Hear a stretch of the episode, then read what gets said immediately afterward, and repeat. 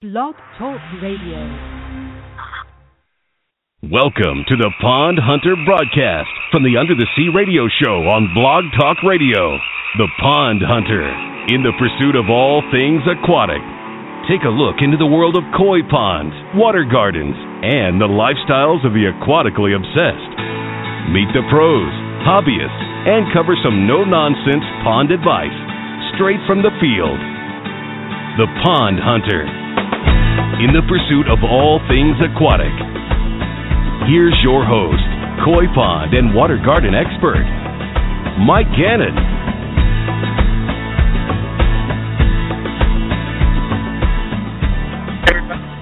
Hey everybody, welcome. Welcome to the Pond Hunter Radio broadcast.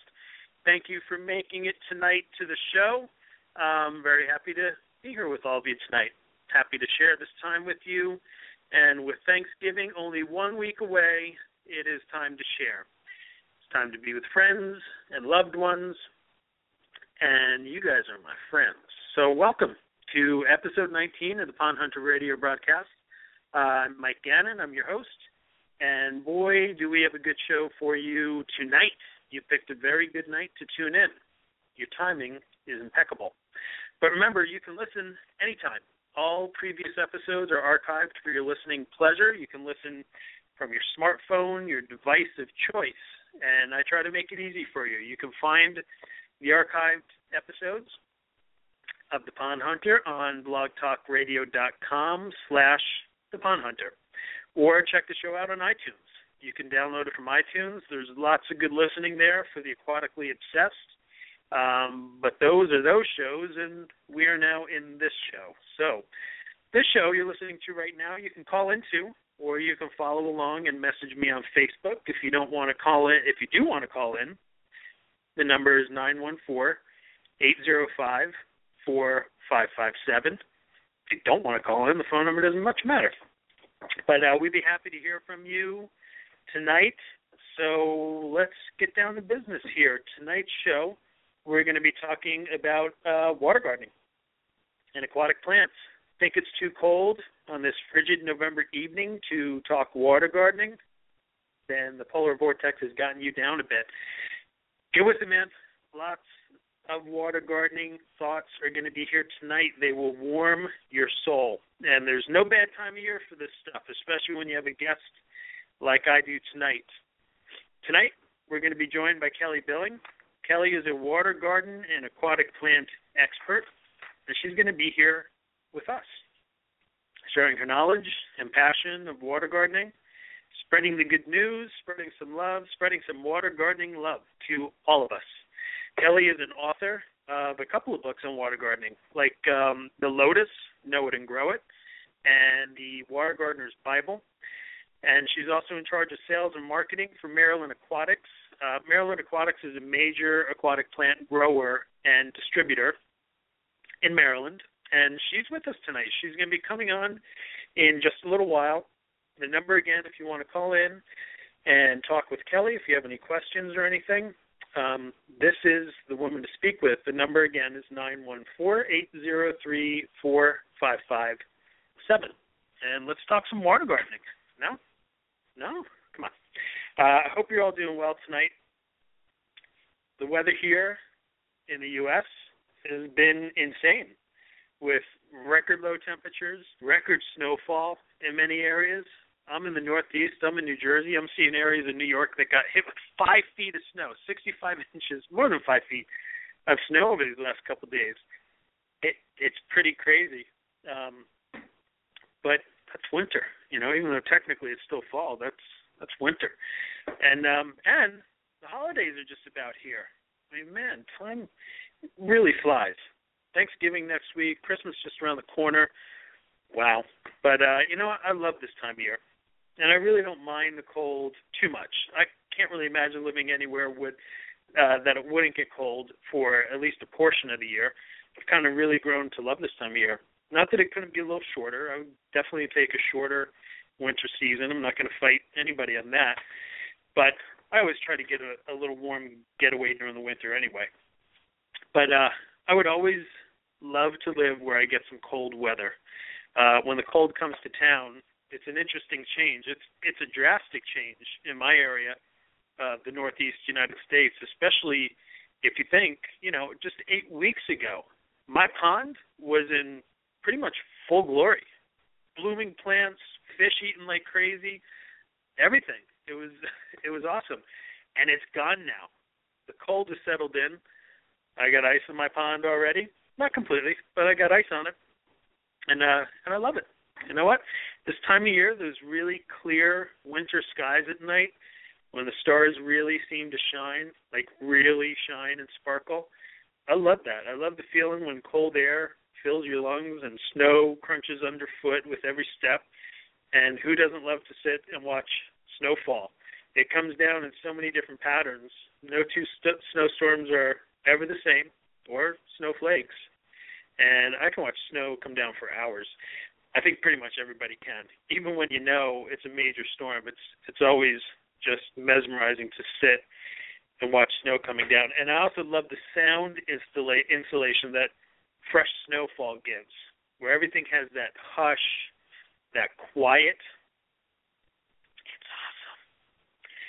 and of course, enjoying our ponds during the winter time of year too. There's no reason you can't get out and enjoy your pond. I know it's not the same as during the regular real pond season, but you don't have to completely ignore your ponds. Um, watching a waterfall course its way through ice and snow, it's it's beautiful.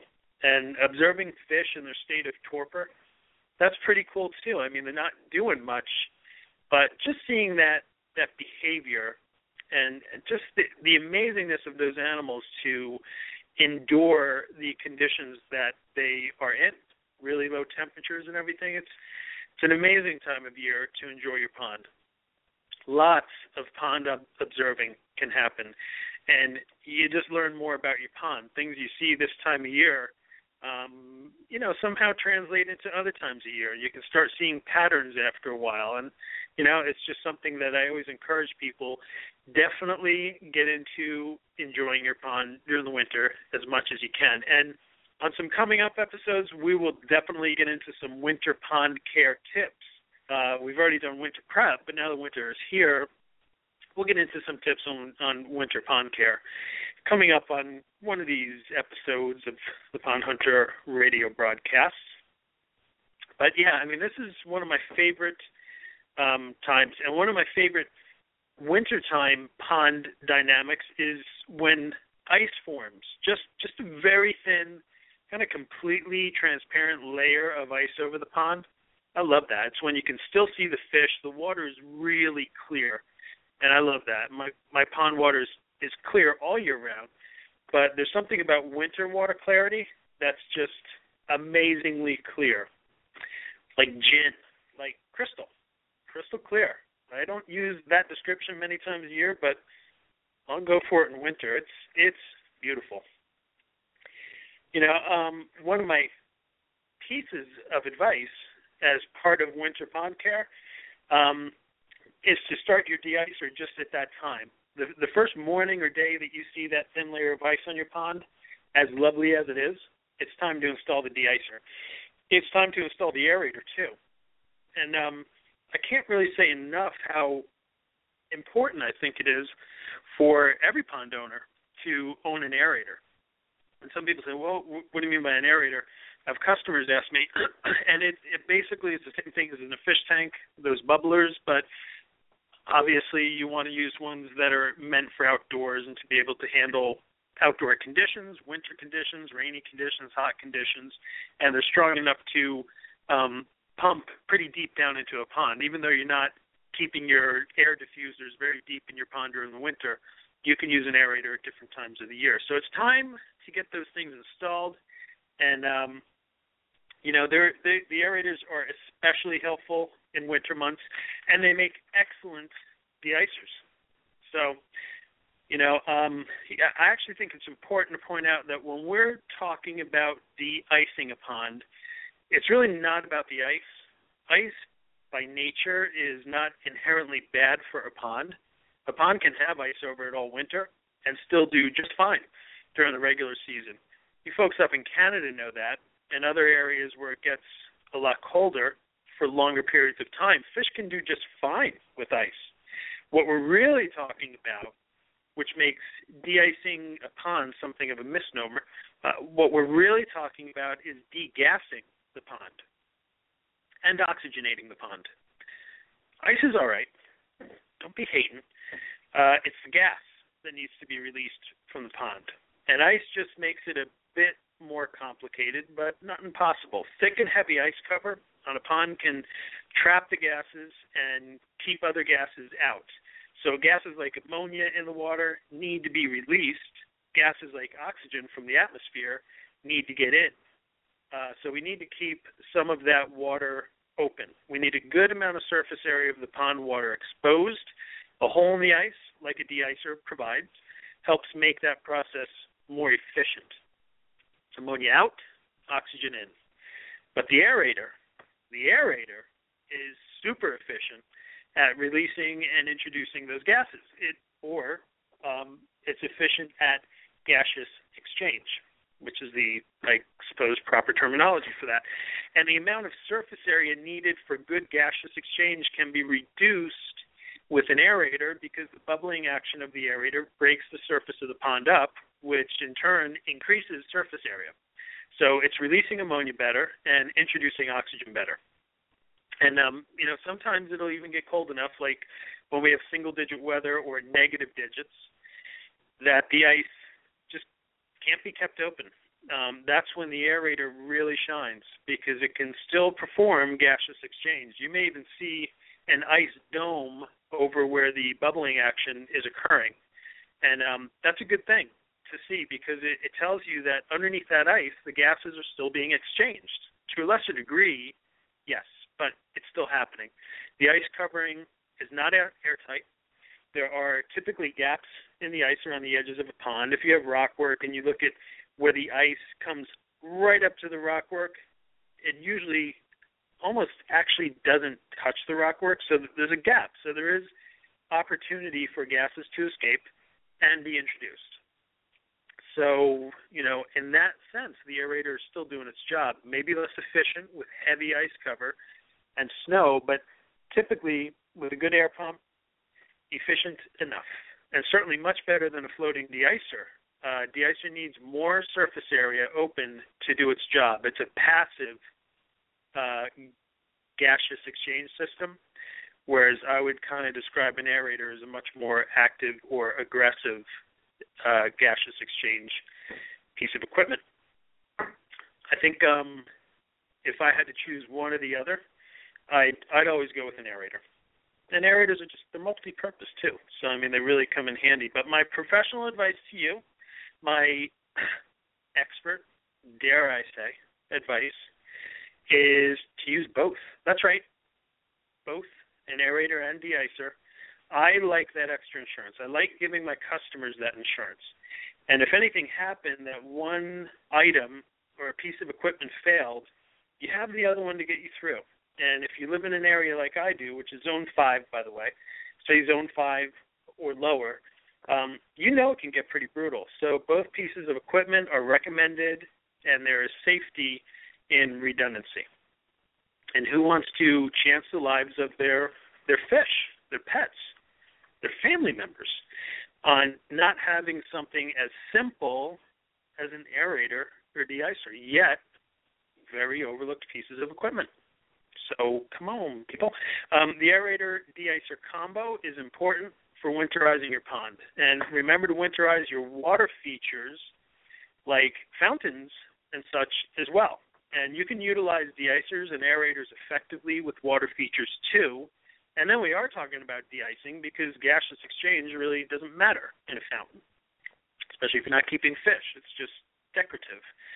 Um, and on the last Pond Hunter radio broadcast, we really got into fountains and, and water features. Um, I had a really interesting guest on, especially if you're aquatically obsessed. We left behind the koi ponds and water gardens just for an episode, just one.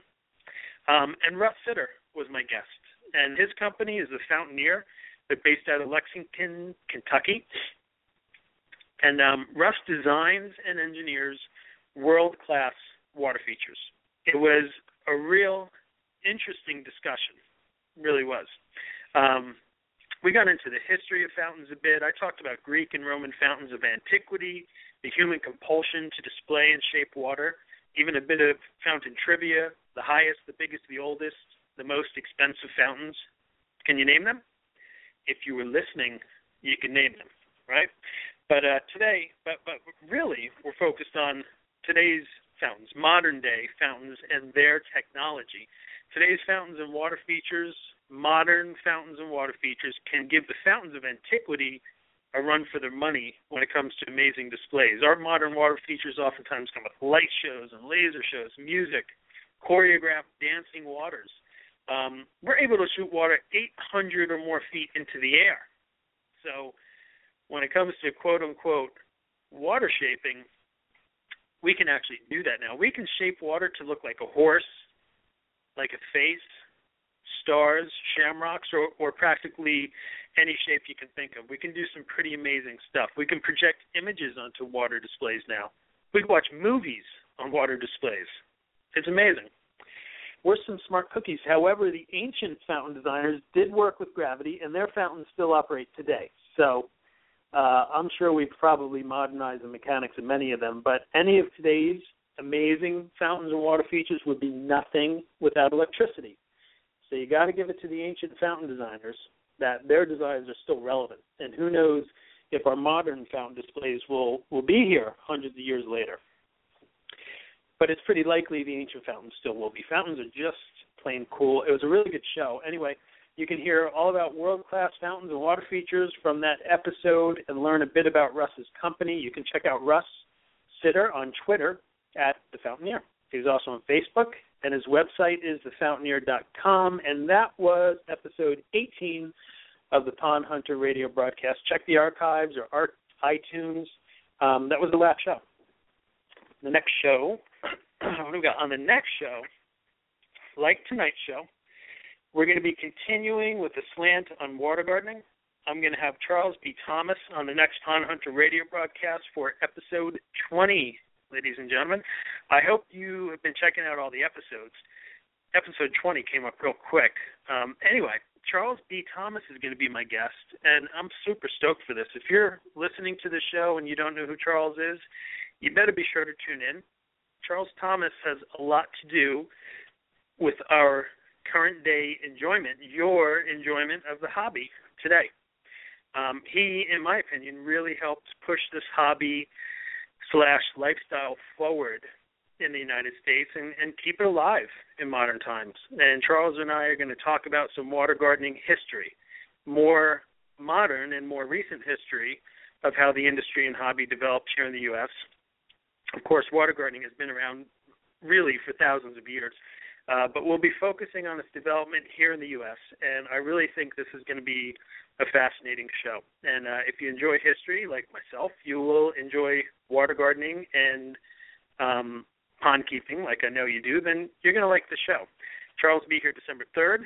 If you want to know about where you came from, this show is for you. If you want to know where you're going, this show is for you. Water gardening has a fascinating and very long history, but the hobby's history here in the U.S. is still relatively young. So Please join Charles B. Thomas and myself while we wade into the recent history of water gardening hobby and industry here in the U.S. Don't you miss it. So, uh, what's happening in the pond world? Winter is here, no doubt, and events are still going on, but not many. Not many. Um, pond Building 101 with American Aquascapes is taking place on Saturday, November 22nd at 10 a.m. until 4 p.m. This event is for people who are interested in learning more about the process of building a beautiful outdoor water feature for your home or business. Mike Wheely, Mike Waterfall Wheely, owner of American Aquascapes and professional pond builder for over 18 years, will be demonstrating the process of building an ecosystem pond and answering questions about the process. Attendees will be provided with lunch, a T-shirt, a pond information kit, as well as a special gift. And if you're interested in attending, please RSVP to the event. Contact Piedmont Feed and Garden Center to officially register for this event. The cost is $35 per person. Spaces are limited. This will take place at Piedmont Feed and Garden Center in Chapel Hill, North Carolina. I like Chapel Hill. That's a nice place. I've been down there. Um, for info or to reserve your spot, please call Nikki at 919 942 7848. That's Pond Building 101 with American Aquascapes. Remember, um, if you're a group, club, association, business who'd like to get their events announced for free, let me know. I'm happy to get the news out. Um, so some shout outs. Tonight I'd like to give a shout out to all of the pond pros out in Phoenix, Arizona right now who are attending the Infotanza event and those who helped with the Ponditat for Humanity project. I saw photos of the finished product project. It it looked really nice. What a cool project and event. So hey Pond Pros, I hope you are all listening to the show and having fun out there in Phoenix, but not too much fun. It is a professional event after all. Uh, that's Infotanza happening as we speak. Um, and I also want to say a real quick um, acknowledgement to acknowledgement to um, a friend that passed away. Um, Megan, you went way too soon, way way too young, and uh, you will always be in our thoughts. You'll always be remembered. Uh, you'll always be missed. And heaven has a beautiful new angel rest in peace, Megan, and God bless. And another friend too. I mean, it's so sad. Uh, we never met, but we talked a lot. Um, she passed away, and I'd like to express my condolences to the family of Marion Cronin. She was a uh, she was aquatically obsessed for sure, and I'm sorry she lost her fight. And my thoughts are with you all. Marion, rest in peace, and uh, both of you in better places now. But sad losses. Um, so let's um, let's have a quick word from our sponsor, Full Service Aquatics, and stick around because we have Kelly Billing coming up in um, just a moment. Do you love your pond? Full Service Aquatics water garden and koi pond experts can give you a pond you can live with. Full Service Aquatics an award winning water garden, koi pond, and water feature design and installation firm has been creating amazing aquatic environments since 1995. Got waterfall? Full Service Aquatics can make your old waterfall or pond look like new with our waterfall, koi pond, and water garden renovation and repair services. Visit FullServiceAquatics.com or call 908-277-6000 to speak with a Full Service Aquatics pond professional today. That's FullServiceAquatics.com or 908-277-6000. Full Service Aquatics, a pond you can live with. Visit LoveYourPond.com. Full Service Aquatics, baby. A master level certified aquascape contractor bringing the water garden pond keeping lifestyle to New Jersey since 1995. We're coming up on 20 years of pond services for the New Jersey area. Come celebrate 20 years with Full Service Aquatics in 2015. A pond you can live with, a water garden you will love. Um, water gardening is one of those pursuits that can take a lifetime and still not be fulfilled. I guess with water gardening and, and human civilization being so integrated, there's simply more than a lifetime of information to try to find, digest, and utilize. So, water gardening information can be very specialized or it can be very generalized. It could even vary from culture to culture on what is important or desirable in water gardening. Water gardening, I'm sure, began more as a way to eat as a way to put food on our tables. In the quest to keep ourselves from starving, we found ways to grow food even in flooded areas or areas that were intentionally flooded. It was probably um, just a pleasant byproduct that the early aquatic plant farmers were graced by a nice looking plant, too. I could see early water gardeners or farmers really saying, you know, hey, Harry, this lotus sure is delicious and it happens to have a nice flower to boot. So whether it was rice plants of the eastern cultures of Asia or the taro plants of the ancient Hawaiians, uh, the decorative aspect of water gardening was only a secondary consideration. Nowadays, for the American water gardener, cultivating food from our water gardens is the secondary consideration, with the decorative aspect being the primary consideration. Uh, today's American and first world water gardeners want a beautiful water garden, not necessarily a bountiful water garden. Some people wouldn't even consider eating something from their backyard pond, and I'd say they're missing out. Uh, water gardens can come in many shapes and sizes container gardens, teacup water gardens, bathtub gardens, all sorts of containers can be water gardens, and they don't need to be very big. Therefore, water garden success comes in many shapes and sizes, and the choices of plants that are available to today's water gardeners are broad. Uh, we no longer have to collect our own water garden plants locally or grow them ourselves from seed. The aquatic plant industry allows us to choose from tropical and hardy plants. We can keep plants we'd never find in our part of the world right in our own backyards. Uh, we can buy plants that are well established and create a beautiful water feature or water garden quickly, and it does not take years for this process anymore. But the trick is to keep your water garden beautiful for years and years. And to do that, of course, we need information. More information than the stock person at the Home Depot aquatic plant display can give us. So we need experts.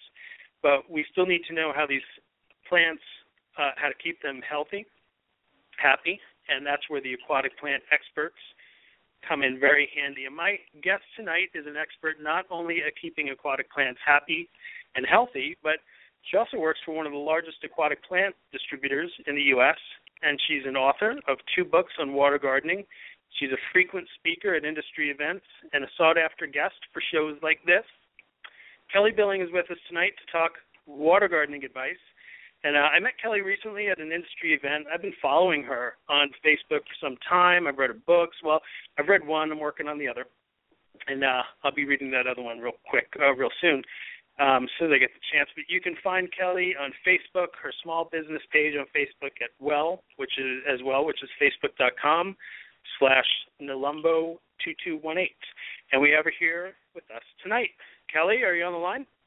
I am here. Hey Kelly, how you doing? I'm well, and you? I'm doing just fine. Nice and warm Fine. inside.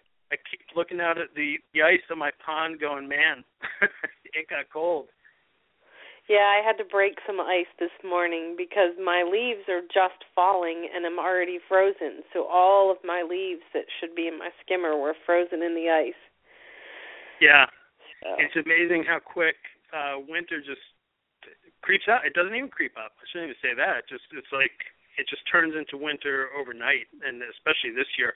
I just hope it doesn't stick around for the rest of the winter. I hope we get at least a warming trend a little bit later. Yeah, we had such a beautiful summer and an, an exceptional fall. Um Yeah. winter just came in hard and fast. Yeah, it doesn't want us getting too spoiled. so, you know, I've been following your stuff for a while. I'm a fan, and I was pretty psyched to finally meet you in person at uh, Shindemonium, which is a, an industry event back in October. What did you think of that event? Shindemonium was probably in, in of industry events that I've attended. Um, what Steve did, how he motivated everyone, um, his openness, his um, you know willingness to share was um, something that has attracted me to this industry from the beginning. I just must say that the industry as a whole is a lot of really great people um, willing to share. It's it's we all have the same goals. Um, but what Steve did um, from the business perspective, and you know when you see so many people struggling, um, you know to earn a living, to define their value, um, to figure out, you know they're they're people who have a creative sense, and it's very difficult for them at times um, you know, to take care of the business end. So that event was just second to none in in that regard. It was it was awesome. Yeah, uh, they. I agree. They did a, a spectacular job of organizing the event to make it enjoyable. It flowed nicely. The information was awesome. And you're right. You know, the the business portion of it is is so important, and um, this is not an easy industry to work in. It's not easy to make a living um, doing what we do, but for those of us who can, it's an awesome industry. I love doing what I do. It's it, this is really yeah. a great great industry, great people, like you said, and um, I don't know if it's unique because I've never really worked in any other industry, but it's pretty um, pretty amazing how willing people are to share information with each other and to try to help each other out. Yeah, I did work in corporate America for years, and I can tell you this is is another planet compared to that, and it's why I love it. Um, everyone is driven by passion of the same thing. I um yeah. went to art school and one of the things that changed not long after I left there was that artists often can't earn a living. The starving artist syndrome and you could equate that to, you know, contractors. They're they're building something beautiful. They are in in fact artists. They just have a different media and you know the the business sense of it doesn't come as natural as you know stone placement and growing things. So what steve did is is really you know he opened up himself and uh you know shared what he's learned for the betterment of the industry. And that is something that in 30 years almost of doing this that everyone I've come across is willing to share that way which makes it exceptional. It really does. It really does. It's it's an amazing thing, and uh, we're very fortunate to be in such an indus- industry where we kind of lift each other up. Um, yep. Before we get into things, there's a caller on the line who's been holding for a little bit, so let's take a quick call because I'm sure they want to say hi to you, and uh, sure. and then we'll we'll kind of move along with the show here. Let's see if we can get this person online. Hey, um, caller, can you hear us? Yeah. Yes, I can hear you. Hey, what's your name? Hello? Thanks for calling in. Uh, my name is Chris. Hey, Chris. Thanks for calling the Pond Hunter Radio broadcast. Uh, how can we help? Well, I actually had a, a winterizing uh, uh, question for you. Uh, I just put in uh, a pond in my backyard, uh, about 4,000 gallons, have a 35 foot stream, and I decided to shut everything down uh, because I was worried about uh, an ice dam uh, if if I kept it you know rolling all all winter. Just want to see what you guys think if I if I did the right thing by shutting it all down, or if you would have kept it going. Where are you located? Uh, Geneva, Illinois. Illinois. No, I'm just kidding. Yeah. I was out in Geneva this summer. I I love Geneva. That's Oh, a great, great. town, but it's not a tropical town. no, definitely not. Definitely Um, not now either. My pond is completely iced over, except for you know I have a bubbler going in it, keeping a hole in it. Yeah, I guess there's there's a few things um, that I would take into consideration. I'm sure Kelly can add to it as well, but I think it really depends on. Um, do you have fish in the pond? Is it a fish pond? Yes, yeah, I have koi. And are you running anything like an aerator or a de-icer? Yes, I have uh, uh, an aerator going on. I have a couple crates stacked up, so it's more towards the surface. I generally would say, uh, you know, it, and how are you set up? Do you have an external filtration system? What what type of pond do you have? Do you have skimmer? Well, every, I got everything from uh, from Aquascapes. I have uh, the biofalls, uh, uh, and then I have you know the skimmer box. Um, but I shut all that down Okay. because again I was afraid afraid of keeping it running with the stream going that it would start you know freezing up and the water would start dumping out over the stream. Yeah, and that is certainly a consideration. Generally speaking, those systems, aquascape systems, are designed and engineered to run year round. Um, most of the systems that I install, and we're in the same zone as you. I'm zone five, you're zone five. Um, Right. they run year round, but you, I would say, it, it really is a question of weather and whether you're getting extreme um, situations, extreme conditions. So a typical winter, I would say you you really wouldn't have too much too many challenges running it all year round. But when you do Well, have what if what if it was like last year?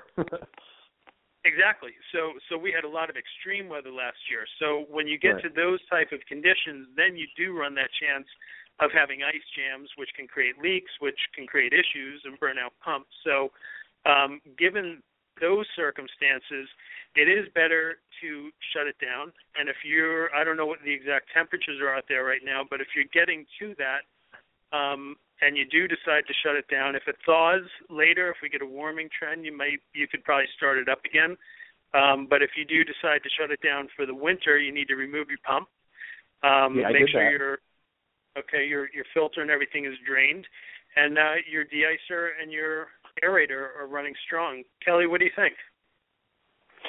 Oh, you're a little bit colder than I am, except I think last year our winter was so exceptional. We probably had a zone 3 winter and y'all probably had a zone 1, I'm not sure. But um I always leave mine run. Um I weigh the consequences of I get to see ice formations versus ice dams and I think if you're paying careful attention and you're monitoring the situation, then you can leave it run. Um, if you're going to have a period of really exceptional cold, if your system will drain down and you can pull your pump easily, then you know I hold out to the last minute.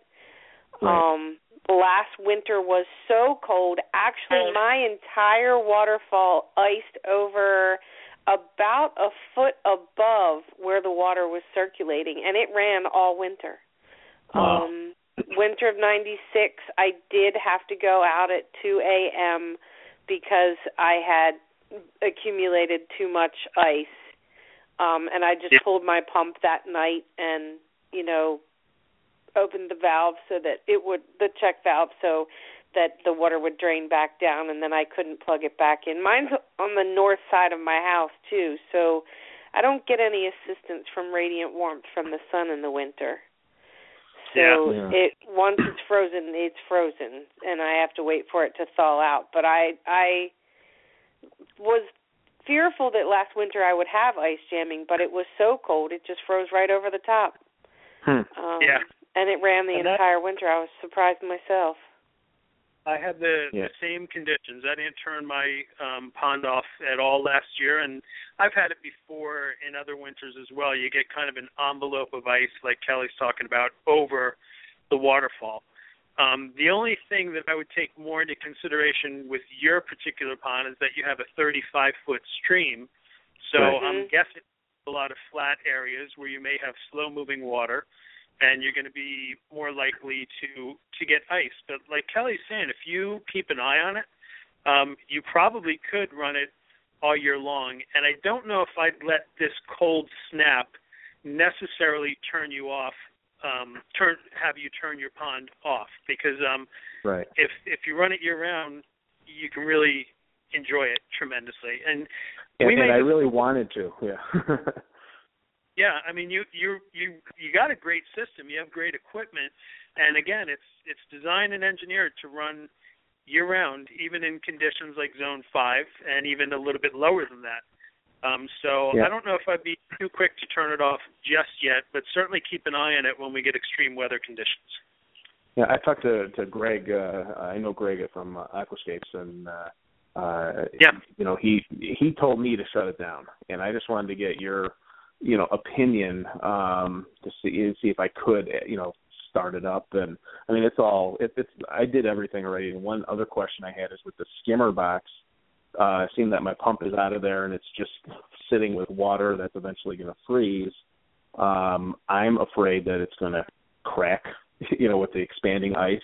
So what I did is I took a couple two liter empty two liter bottles and tied a uh, string to it and sunk it down so it's halfway uh, uh, the water levels right halfway between the the bottles so it can crush the bottles. That's what you do for pools too, so it doesn't uh, in your skimmer boxes Yeah. in, in pools. So it doesn't, so I don't know if I should have done that. Maybe I'm just being overcautious, but I'm a little. I don't want it to crack the skimmer box. Well, you know, sometimes being overcautious is not such a bad thing.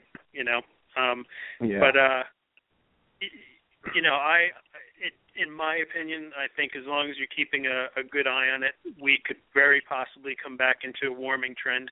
Not meaning Yeah. warm weather, but but not below freezing weather like we have Sure. been having. So yeah, um, yeah, we're at a, we're about ten degrees here, and uh, you know it's like I said, it's completely iced over except for where I have the aerator. Um, Yeah. And do do I need both an aerator and a deicer? I say yes. I think you should. I like the redundancy of those. So Okay. if you know one happens to go, you still have the other one running, or you have um, both going. You have a. I would, you know, move keep them maybe apart from each other. Have the aerator in one area, uh, the deicer Okay. in another area. Right in front of your skimmer box would be a good place for that. Okay. yeah. Um, But I would use both. If you have both, why not? I do, Because, yeah. You know, something did happen. You go, oh man, I have Right. I have it sitting right in the garage. I should have just plugged it in. So I would use both. Okay. Do you have time for one more question? Sure. Okay. String algae. Had a had a big problem with string algae. I ended up, you know, I have uh, a UV clarifier which kept the water clear, but obviously didn't do anything for the the string algae. And then uh, I used some of that uh, uh, Aquafix or Algae Fix, I think is what it's called. Um, and that worked great. I used that in the in the summertime. That worked great. As it got colder, the string algae got worse, and the Algae Fix didn't really work in the colder temperatures that- that we had in October, uh, beginning of September. Is that normal? Um, Yes. We happen to have an aquatic plant expert with us tonight. Okay. and algae is Kelly, what do you think? Algae is a plant. Um, do you have a lot of plants in the pond? Um, I have uh, a couple lily uh, lilies at the bottom, and the rest are uh, just some bog plants on the on the shelves. Okay. So I, I, not not a lot. Okay. Um, one of the things is algae is a plant, and if you were to consider plants in a hierarchy, single-celled algae or the algae that causes green water would be at the the bottom of the hierarchy, and string algae, you know, would be next. It's a little stronger. It can outcompete single-cell pea soup algae, we call it. Um, Okay. And then marginal plants, water lilies, you know, submerged grasses, all of the other plants are of the highest order, I guess you could say. So, algae to some degree has to be, you have nutrients that come into your pond as a somewhat closed system. Pollen, dust, leaves, decaying matter, whatever blows in from the wind, whatever, you know, there's oh fish food, fish, fish waste is all nutrients that are being that are are in incoming.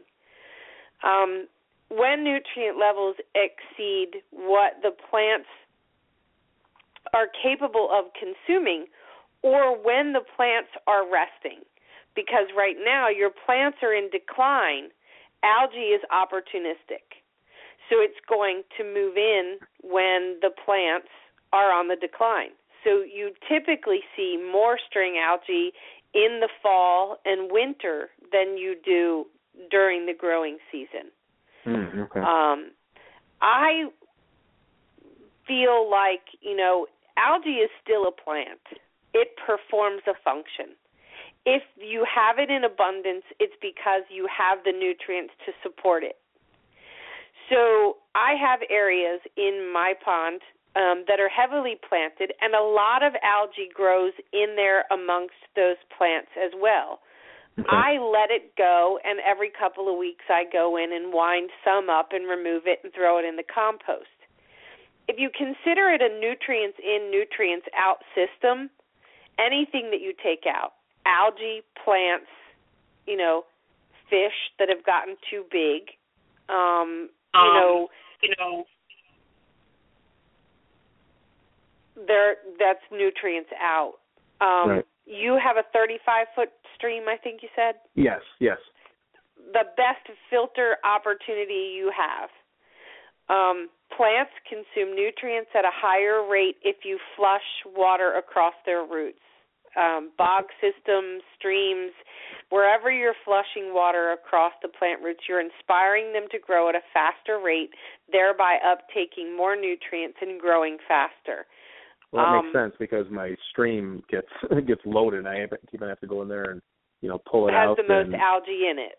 yes, Yeah, because your koi are eating it in the pond.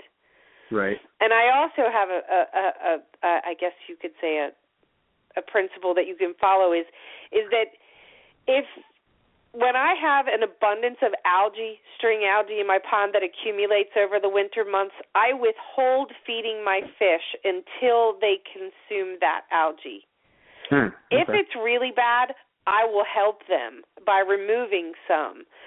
But I don't start feeding them until they've eaten most of the algae. And they'll line up, you know, they're grazers. They'll eat all day picking at algae on the side walls or, or on the rocks or yeah, um and I uh, I I tell my customers this all the time. Fish food is cookies. Algae is spinach. If Hmm. you give them a choice of cookies and spinach, in most cases they're going to eat the cookies and and ignore the spinach. right, right. So it's a matter of balance and if you're allowing them to be part of the solution Okay. by withholding fish food until they get things under control a bit, then you know you're going to have an easier task. And then plant your stream heavily um, with plants that don't have aggressive root systems. What you don't want is plants that are going to partially destroy a section of your stream if you have to pull them out of there because they've gotten too big. So you want things that have a mild mannered root system so that when they grow they're easily removed. You can pull some string algae out, you can pull some other plant out. To me it's easier than to have something growing too much and get rid of it than it is to have an unhealthy system that you're chemically treating that's not really fixing the problem Right. I hate that. it's a doing that. band aid. It, it's Yeah. not a Yeah. solution; it's a band aid. Chemicals don't that really don't help. It it does. It it hides the problem. How old is your pond, Chris? I, I this is going to be the first winter. I just uh, put it in in June. Okay, and that may have something to do with that as well. You know, because it, It it's probably does. Yeah, I mean it's it's not it's established, but it's not really really mature. And as your Sure. pond matures, it's going to be able to process nutrient levels better, which is going to bring algae uh, more into control. So you know that that is something that you need to kind of factor into the this equation as well. But um, you know, plus with everything that Kelly said. Um, so that's kind of the the deal on that. Algae is not bad for your for your fish. Uh, it Okay. just is something that we don't necessarily want to see. Right. Yeah, they right. like and it. my my stream is not very. I mean, it's not very deep. It's only I would say like four inches deep when the water's moving. Um, what would you recommend, like plants that I could put into the stream? I am looking for that right now. Actually, Illinois could- just added some new plants to things you can't have. Um, Here's what it was can't just the city of Chicago, but they have expanded that to cover the entire state. So, before I tell you what you should use, you should probably be able to buy it. Um, I know I- is one that I use frequently because it's so easy to discard, and yes, you can have it. Okay, what is it called? It's Myosotis, water forget me not. Oh, okay. It's um I wouldn't call it aggressive, but I wouldn't call it mild mannered. However, it doesn't make much of a root system. I filter most my pond with only a few plants, few species, and Myosotis, the beauty of it is is that it'll grow up out of the rocks, it'll soften the edges, it will grow into the water, and wherever there is too much of it, simply pick it up and pull it out. It traps in my pond about three inches of sediment in the root system by the time it's to a place where there's too much of it. But it won't dislodge anything. You know, it won't pull rocks with it. It's like if you put an iris in there and you pull it out, it might take that a three foot section of beautiful rock work Yeah. with it. Right, and that's Yeah, what the algae does. liner- I, I pull the algae and it takes tons of gravel out because it you know sticks to it. I'm you know popping rocks off of algae it, before it, I it, it yeah away. because it embeds itself in the rocks and Yeah, so it wants yeah. to come with it so what you want to do is try to encourage a different plant that will outcompete it that is easier to manage and more aesthetically pleasing and your climate my myosotis blooms um from april through july the end of july early august um you're a little bit cooler so it may bloom the entire summer for you and it gets really cheerful little blue flowers. It, it's a great looking plant. Yeah, it's mild Can, can you spell that in comparison to most other things. Can you spell that for me? How it's spelled? Um, it's M like Mary, Yeah. Y O S Okay. O T I S. I think that's right. Yeah, myosotis. And then it's Scorpioides, um, which is the water forget me not. There are other myosotis that are also forget me not, but not as tolerant of the water. They'll they'll stick to higher ground. Um, and I'll spell that as S C O R P I O I D is in David E S like Sam. But it's Okay. water forget me not. Okay. Very good. That's awesome. It's very Yeah, I- easy to tuck into places, traps a tremendous amount of sediment in its root systems, and it doesn't embed itself in the rock work at all. and I, I got a bunch of uh, impatiens, and because I know they love water, so I, I sprayed off all the dirt and just bare rooted them in between rocks in the stream, and they did fantastic. Yeah, Uh, they do. I learned that at uh, the Grand Ole Opry Hotel. oh yeah. If you have never been there, they have a giant, I don't know, six story waterfall, four stories high, something, and the entire face of it is covered with impatiens. wow. Ah, Wow. that sounds so cool. Yeah. Thank you very much, guys. I appreciate you spending the time with me. Hey, Chris, thank you for calling in. Have a great night. All right. Our too. pleasure. Bye-bye. Yeah, I like Forget Me Not. That that's a really that was like one of the first plants I kind of fell in love with as before I even got into ponds as a kid. I lived down in Georgia and I used to go play. We had a, a, a creek or a crick as they call it down there, Correct. Um, yep. from- and uh it was just Forget Me Not everywhere. I mean, it was it was awesome. I I remember that plant from just being a little kid. it's a wonderful sea of blue and it's um because it doesn't have a tenacious root system it's very easy to manage and and in the spring you know in the winter it turns entirely black and a lot of people think that it's dead and they'll go and and remove it all um come springtime because it almost disintegrates next to, to down to nothing um and then in the spring just this emerald carpet will just emerge um out of nowhere and then covered with a sea of blue flowers um mine that something- persist for do you months carry that? yes we do it is prohibited in connecticut and massachusetts So tell me about Maryland Aquatics. What what is your role there? My role there, um, well, let's see. Dick always says we're not an organization, we're an organism. we all migrate to what needs to be done. Um, but primarily I'm in charge of sales and marketing. Uh, you know, I help people choose and select what they need, how much they need, um, different applications, what's appropriate, what's not appropriate. Yeah. And this time of year, I'd imagine you know things probably slow down a little bit because um just because of the weather conditions. Um, what do you, what happens at Maryland Aquatics during the the winter months? Well, we're working on things like the invasive species list. Actually, I got frustrated with the chain of command. Um, there's a process in which invasive species are supposed to be made public so that growers like ourselves and consumers can know what they can and can't have in their state. Um, that list has a protocol of reporting where that information is supposed to go. It's supposed to go to the National Plant Board, and oftentimes that is extremely out of date. So we were under fire for shipping some plants to Oregon or Washington. um, I believe it was a taxodium in which we were not actually breaking any rule. We were allowed to ship that plant, but once you get blacklisted by a state, they pull all of your shipments. Um, oh boy. We had to get our inspector to fight a battle. It can get pretty pretty hairy. Um, so I decided that if you know ignorance is n- no you that's not you you still have to know the rule whether it's posted or not. You're still guilty yeah. whether you can find it or not. So i started keeping a list. Well i i went state to state. It took me months to compile a list and now i rely on industry input.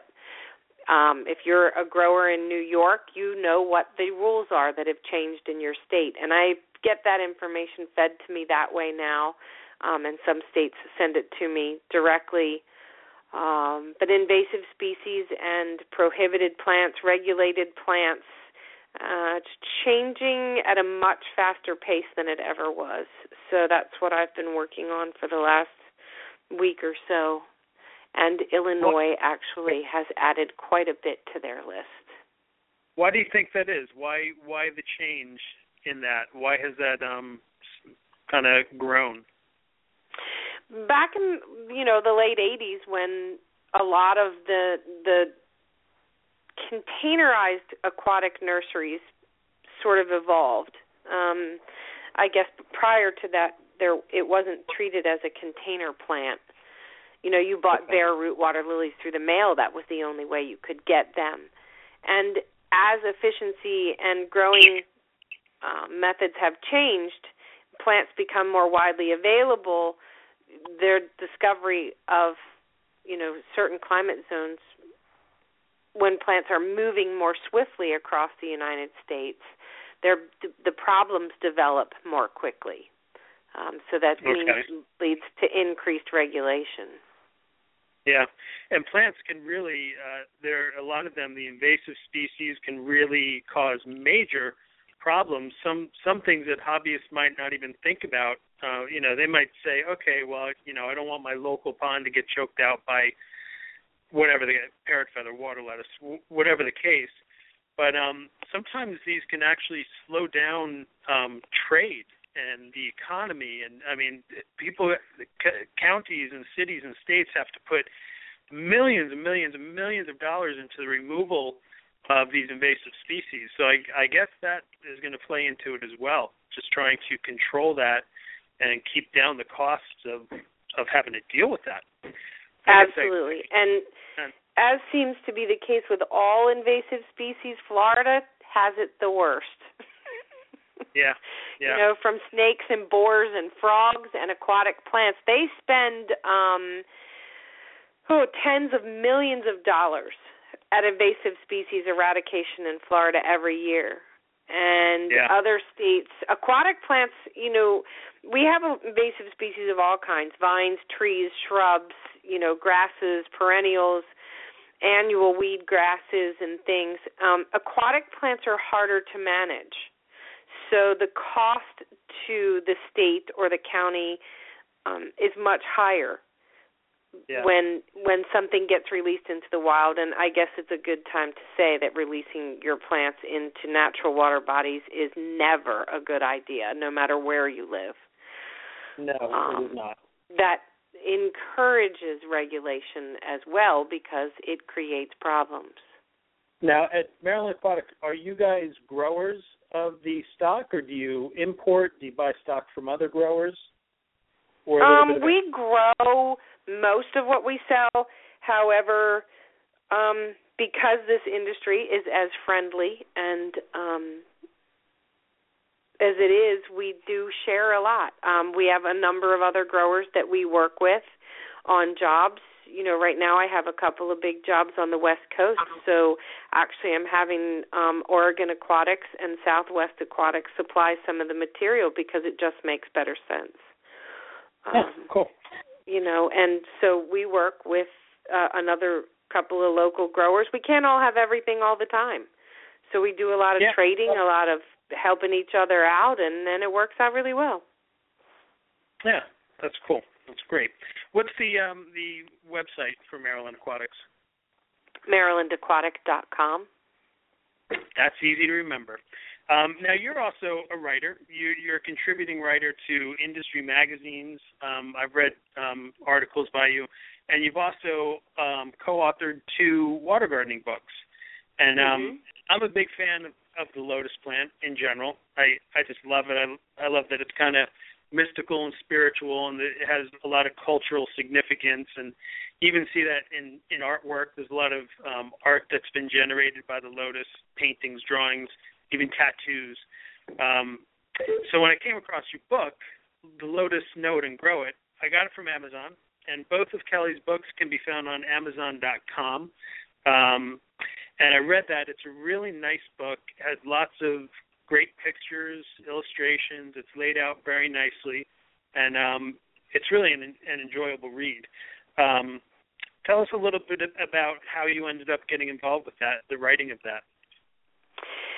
Oh, let's see. I have been, I guess, pretty prolific writer since the beginning, and I worked um, way back when with Pond Keeper magazine, and Paula Biles, who is my co-author on the Lotus book, was also um, my editor when used to write for Pond Keeper magazine, and she and I work extremely well together.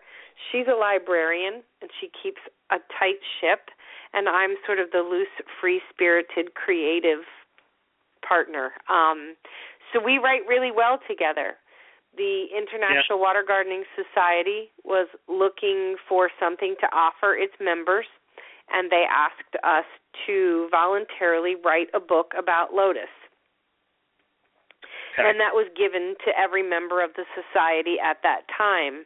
Uh, it was a huge undertaking, and we couldn't fit I guess we discarded about half of what we wrote because we had limitations as to how many pages we could put, how many um because it had to do with postage requirements and budgetary things that had to be met.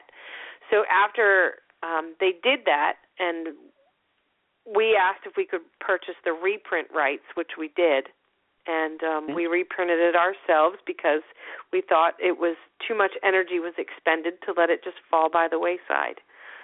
So we bought that, reprinted it, and um, it's not a big book, but it's very informative. It's got no white space. yeah. We packed it as full as we could squeeze things in there. It's in there. Um, yeah. and it was very enjoyable. I've I'm very attached to that plant. I make art with it myself. Um, Paula Biles went to Thailand five or six years ago, and she brought me back a lotus box that was wrapped in a leaf and painted in beautiful red and gold and um metallic paint. And I called some friends in Thailand insistent on how do you do that? This is beautiful. And they all told me it was a Thai trade secret so I have spent the last few years figuring out how I can paint lotus leaves and wrap boxes and canvases and stone and other things with lotus leaves. Um, and you yeah. can find that on my. I have a personal. I have several. I have five Facebook pages, but that one would be Facebook Nelumbo twenty two eighteen, I think. Okay. But if you just find if you Facebook my page, then you can link it from there. Okay. Yeah, it's it's a it's a great book. It has chapters on its botanical background, its cultivation and landscape uses, um, a chapter on 101 other uses for the plant, which is pretty amazing. I mean, just the versatility of that plant and how it is used, um, and even within cultural traditions. And I guess I was looking at the timeline. It goes back 34 million years. so it's been with us for quite some time now. It's been with us longer uh, than. Yeah, and I believe Paula just there's new information that dates it back. I think a hundred and a hundred and thirty-three million years, if I'm correct. Wow. Um, back as they timeline things. Yeah, that's amazing, and I'm sure it'll be with us. It is a. It's one of the most researched plants in the world. it has remarkable history. Um, I grew it with in my backyard with before I even had a pond. Um, we grew it in a 36 inch container that I buried in my perennial garden, and within two weeks there were 14 different, uh, I guess you could say, bits of wildlife had been attracted to this little three foot hole in the ground. Wow. Um, water boatmen, water skates, beetles, butterflies, toads, frogs, the cat who chased the frogs. But um, point being is that that it attracts an abundance of wildlife like no other plant that I know, and yeah. um, it has It's remarkable history. It, it there's just medicine, food, NASA, spacesuits, windshields, surgical scrubs, um, all have some components of lotus research as a part of them now. And there's a lot of kind of funny pictures in the book of people wearing lotus leaves as hats and you know hmm. When my daughter was young, we didn't dare have a paper party hat. We always had lotus leaf hats. There was a, a room full of little girl fairies. So That's, that's I also funny. got to learn it from the perspective of my children's eyes, and um, I think that's a lot of its charm as well. I was called out. I guess it was two years ago. I went to uh, in in Central Jersey. There was a corporate center that had basically a dried out, a drying out pond. So it was very marshy, but it had gotten overgrown with lotus. Somebody had introduced lotus, and um, I'd seen lotus many many times, but going down there, I'd never seen before that the lotus leaves were coming up six feet, seven feet above the ground. I mean, they Mhm. were tremendous. And then I saw a picture in your book of a guy standing on the side of a road, which appears to be with a lotus leaf that's probably like nine feet tall. That's Yep. amazing. Is that is that an actual lotus leaf that that tall, or was that It is an actual lotus leaf with an unadulterated stem. Um, I've actually seen it with 15 foot stems when it's trying to reach across a body of water, if that's a large pond or a river. It will actually make itself a suspension bridge where the leaves hold the rootstock underneath parallel um, to the surface of the water and it will reach out, you know, 30, 40, 60, 80 feet into a body of water in search of the other side. And when that happens, the leaf stems get even longer. Wow, that is the will to survive. Yes. no doubt. The will to And the other lot- side. There's a lot of lore because it's been around so long that goes along with lotus, uh, and it varies from culture to culture. What what's some of the most what's the most interesting bit of lotus lore that you have heard? Oh gosh, I mean there's so much history associated with it. Um that's there hmm, that's a tough one. It's I guess the biggest thing is about, you know, Auburn University had a project, I think it ran for 10 years called the Lotus Project. And a gentleman from there was getting his um, PhD, and he was from China. And he did a, a huge amount of lotus research. And one of the things that he left Auburn with is the task. Um, he's back in China. The task to DNA map lotus worldwide, um, and trying to map its progression um, continentally um, around the world and how much variation and change. Um, how in Egypt the seeds are 2,500 years old and still germinate today. You know, what is the Amazing. oldest seed to germinate? Is it 2,500, 3,500, 5,000 years old? Um, until the outside of the seed coating is scarified, it does nothing happens to it. It remains perpetually the same. Um, it, That's- it is a plant that amazing. is so thick with history and stories and um, spirituality, medicine. It's it's just really hard to answer that. Well, have you eaten lotus? All the time. Oh yeah. Um, we go on a river in Maryland. Um, when Dyka came here, I took him for DNA sampling on the Sassafras River on Maryland's eastern shore. It's only known in three places in the state of Maryland anymore. Um, one of it was reestablished by, um, you know, in more more recent years. The other two are naturally occurring. Um, a lot of natural stands of lotus have been killed due to pollution. And um, we go down there to give you an analogy of how tasty lotus is. Um, my son, who was raised in the nursery, is a lotus seed fanatic, and uh, the first time we went to the river to see lotus growing in its natural environment, he was about mm, seven, eight years old, and we couldn't find him for two and a half hours. and so he finally resurfaced um perfectly at home on the water in his kayak and I asked him where he'd been and he said he was busy. I said, Busy? Hmm. What were you busy doing? he yeah. was busy eating lotus seeds for two and a half hours. Oh my god. Um they're really good. They really, really are. The young seeds Yeah. have a taste a cross between sweet corn and a sweet pea. And as they mature, they have the flavor of a chestnut. Oh wow. So everywhere in between. Yeah. And as Many the ways roots-. Yep, the roots uh sent some into my daughter's preschool and she made some with cinnamon, some with allspice, powdered sugar, granulated sugar, um and some plain and the kids wouldn't eat any of them except the plain ones. They said the other ones tasted bad. So it naturally has a good flavor. Yeah. Although That's different awesome. varieties do taste different. Yeah. It's very cool. And it's a great book, The Lotus Know It and Grow It. Now, I didn't get a chance to read the Water Gardener's Bible yet. Um, tell me a little bit about it.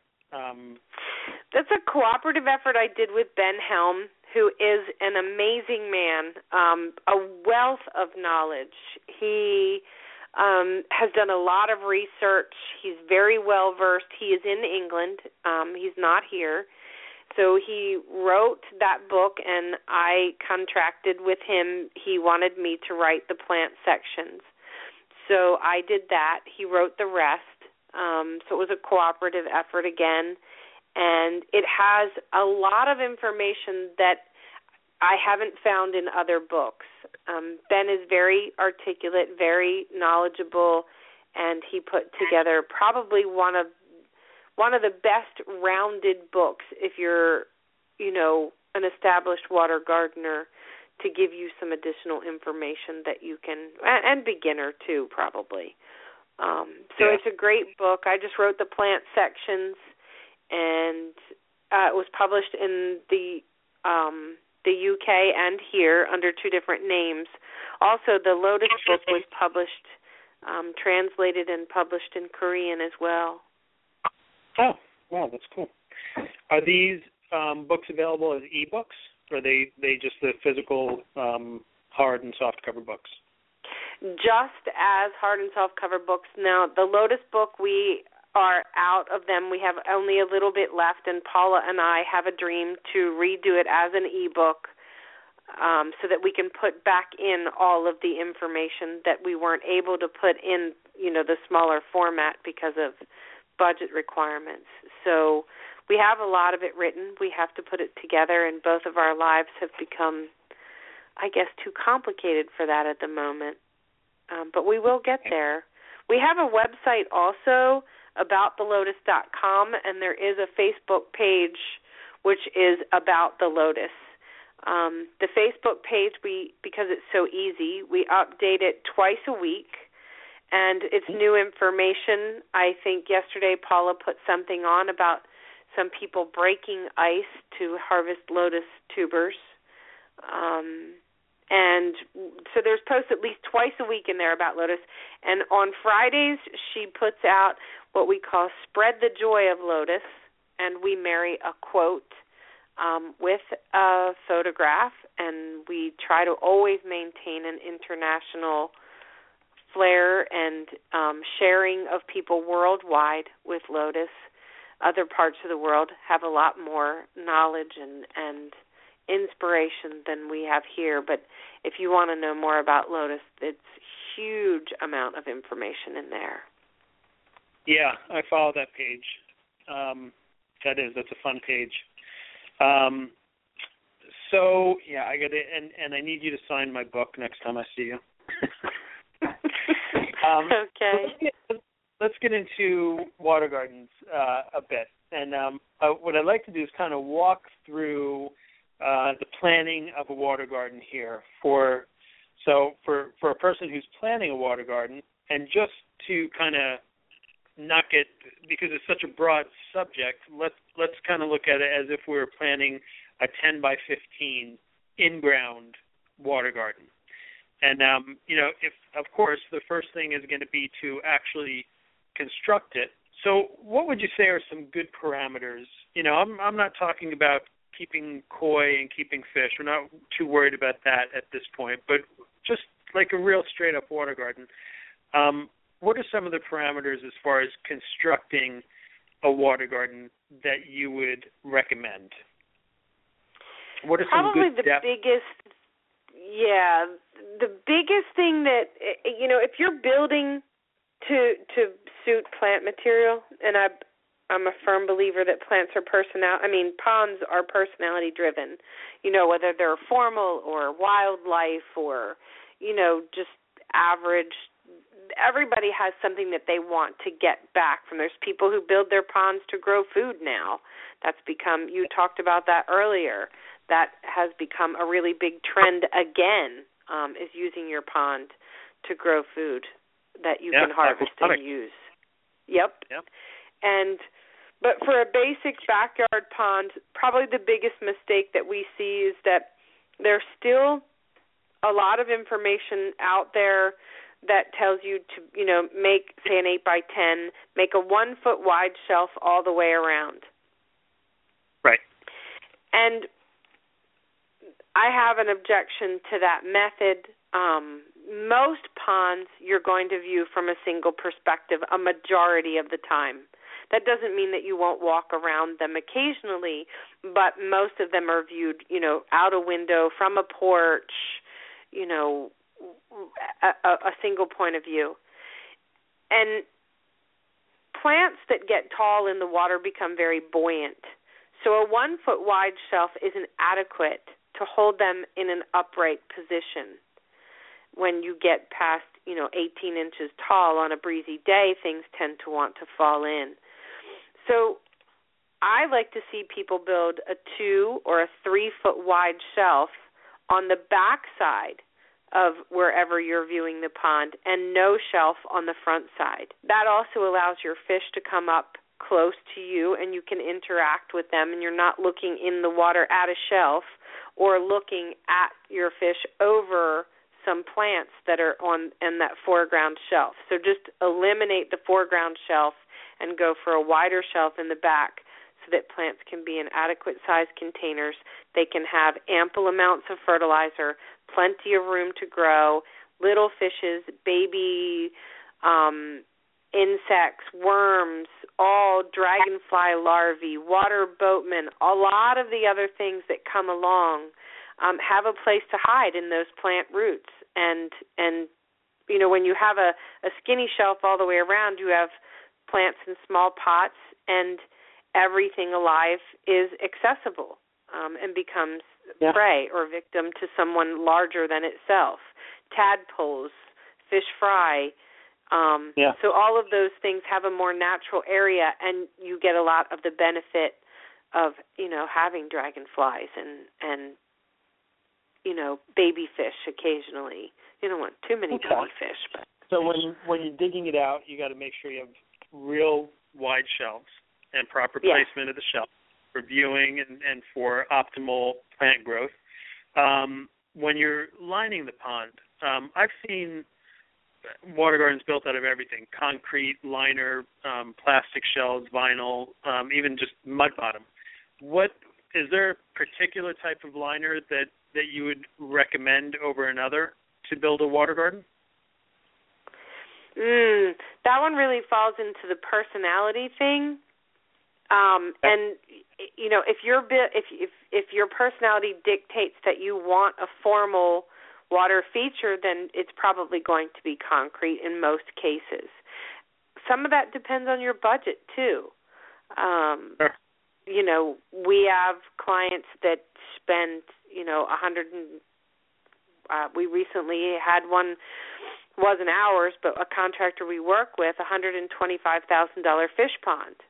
So what they did is entirely different than someone whose budget might be, say, you know, twelve thousand dollars. Right. Um, so sometimes so it's not, dictated by that. Okay. So there's not really necessarily any particular liner that that will benefit a water garden more than another. It really Mm-mm. it's the other type of factors, um, budget, personality, like you said. If you're doing formal, you want concrete. If you're a, a natural, you know, nature loving person, maybe you want a mud bottom pond. You know, Yes, mud bottom water. absolutely. Or you may use liner, but you may naturalize it so that it does it is attractive to wildlife. Um, Right. You know, having raised turtles for a very long time, aquatic turtles, I had a friend while we were on vacation bring a box turtle, but my pond wasn't built for a box turtle, so the poor box turtle died. Box turtles need to walk in and walk out. I don't have any accessibility areas like that. It drops straight off at the edge to three and a half feet, which isn't a problem for aquatic turtles. But if you're trying to Yeah. build it for all types of wildlife, you would change the way you build it and you would change, you know, you would have soil or sand on top of your liner so that they have something that they can grip, you know, to get in and out. So it has to suit what your purpose is. You, your lining would be have to be appropriate to what you're trying to get to. Okay, and that may come into play when you're considering the location as well.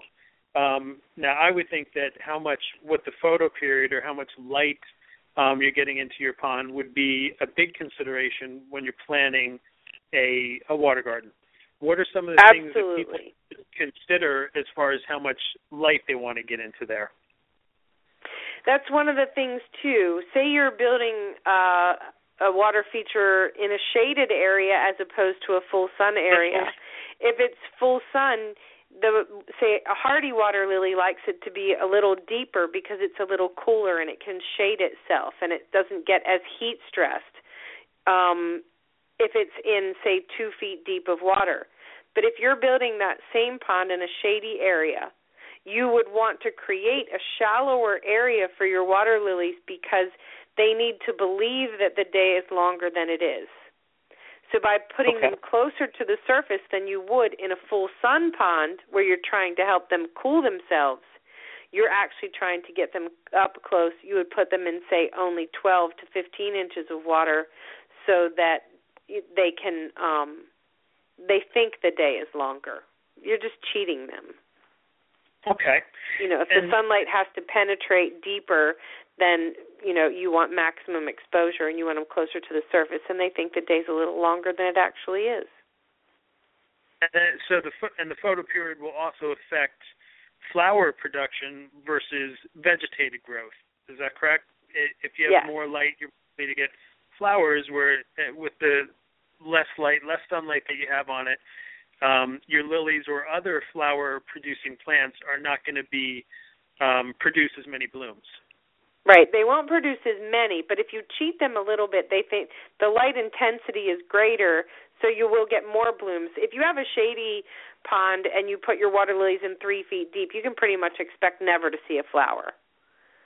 Right. So by putting Okay. them shallower, you you can modify things a bit to to give them a more favorable circumstance.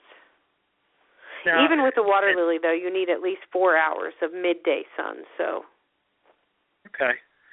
And to backtrack just just a moment, the you mentioned that the water lily basically is trying to keep itself cool. Um, what are some? How does the, the temperature affect the behavior of a, of a water lily? If it's too warm, like can you look at a pond and say, uh, oh, this water lily is is heat stressed or or it's too cool? What are some of the things that that is that indicates that there's a temperature problem with your pond? That's a really good question. You know, tropical water lilies perform better in a southern climate because they like warmer water. And you can look at hardy lilies as you get further south, and they are heat stressed. It is too warm for them, um, just like it's not warm enough for a tropical water lily up north. So it has to do as much. It's a bit climate driven, but it, again, it's right plant, right place, which is always the case you know tropical lilies like it where it's warmer so if you're trying to grow them further north you want to create a shallow water area that's specific to that. Um the owner of Maryland Aquatic in his fish pond he has an 18 foot by 10 foot area that is just 12 inches deep. It's for all tropical water lilies.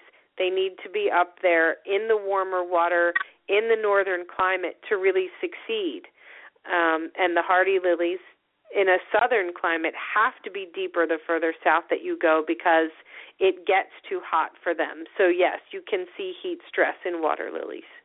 And cold stress, it depends. Hardy's in the south and and and the same thing goes for full sun versus part shade. If they're a little bit cooler, then they're going to perform right. differently. Now, when you talk about um, deep water and shallow water, those can be uh, you know terms that that can kind of be defined in a lot of different ways. So when we're talking about deep water, what would that depth be? And when we talk about shallow water, what would what are those depths? For most plant shelves for shallow water, we make them um, 10 to 12 inches deep.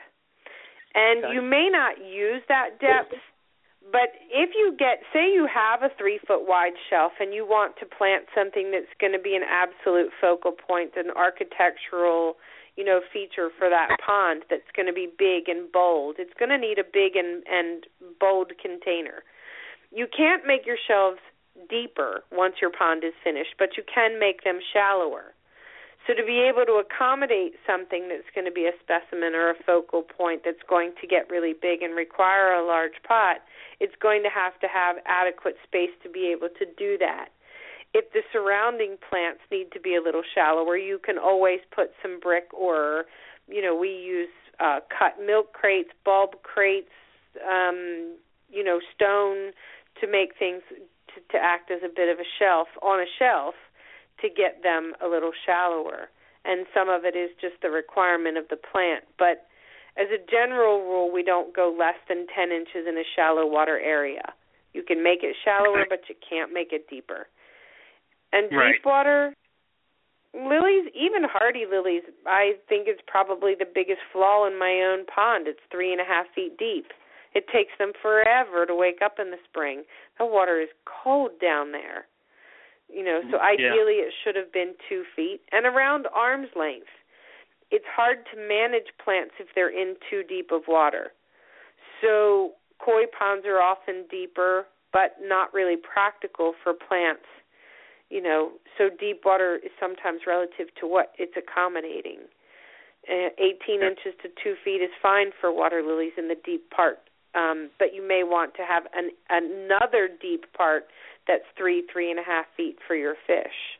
So that planning is really important in the beginning. You know, knowing, having some idea of what you what you want. If it's a fish pond, if it's a water garden, if it's an architectural feature, the water depth is going to vary on all of them. Right. So when you're planning, you kind of have to have a, a a fair idea of what you want the finished, mature product uh, project to to right, and like. it's going to have to coincide with your climate. So what with that would in mind, be the appropriate depths in the north may not be the appropriate depths for the same plants in the south. Right. Yeah, so everything is relative and and everything kind of changes exactly for those reasons that you're saying. And, and um, it makes for a complicated mess. yeah, Sometimes. we'll all get it though. Um, and there should be spacing considerations for certain plants too. So I mean, we've, we've already talked about making the shelf wide enough, but when you're installing your plants, um, you know, you don't want to crowd them too much together because when we buy plants at a vendor, uh, me, we being hobbyists, um, they're usually relatively young plants and sm- small for what they potentially will be. Is is that correct? Uh, yes because part of that is is like I talked about before the wind and having adequate planting containers and you know space for these plants you know when they reach maturity so that the wind's not blowing them over so that they have adequate soil mass so they have you know enough fertilizer for the growing season. All of that is is hinged on that.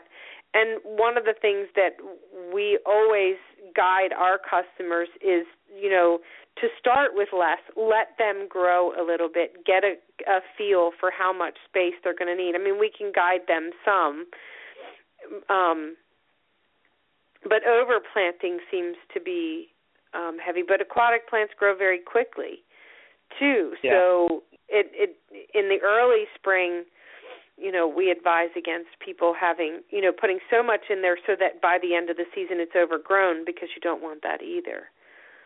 Yeah. And some and of over- it has to do with with their you know at the pace at which they grow. Right. And people can get very enthusiastic once they get into water gardening and and all of a sudden they want to keep everything. And um i see that issue a lot in landscaping where things get overcrowded. I, it it's too bad. I mean, I see in a lot of landscape design these days that I call them seven-year landscape plans because they look great for the first couple of years, but then once the plants actually grow in, they're all so spaced so closely and they get so crowded, it just looks like a jungle after seven years.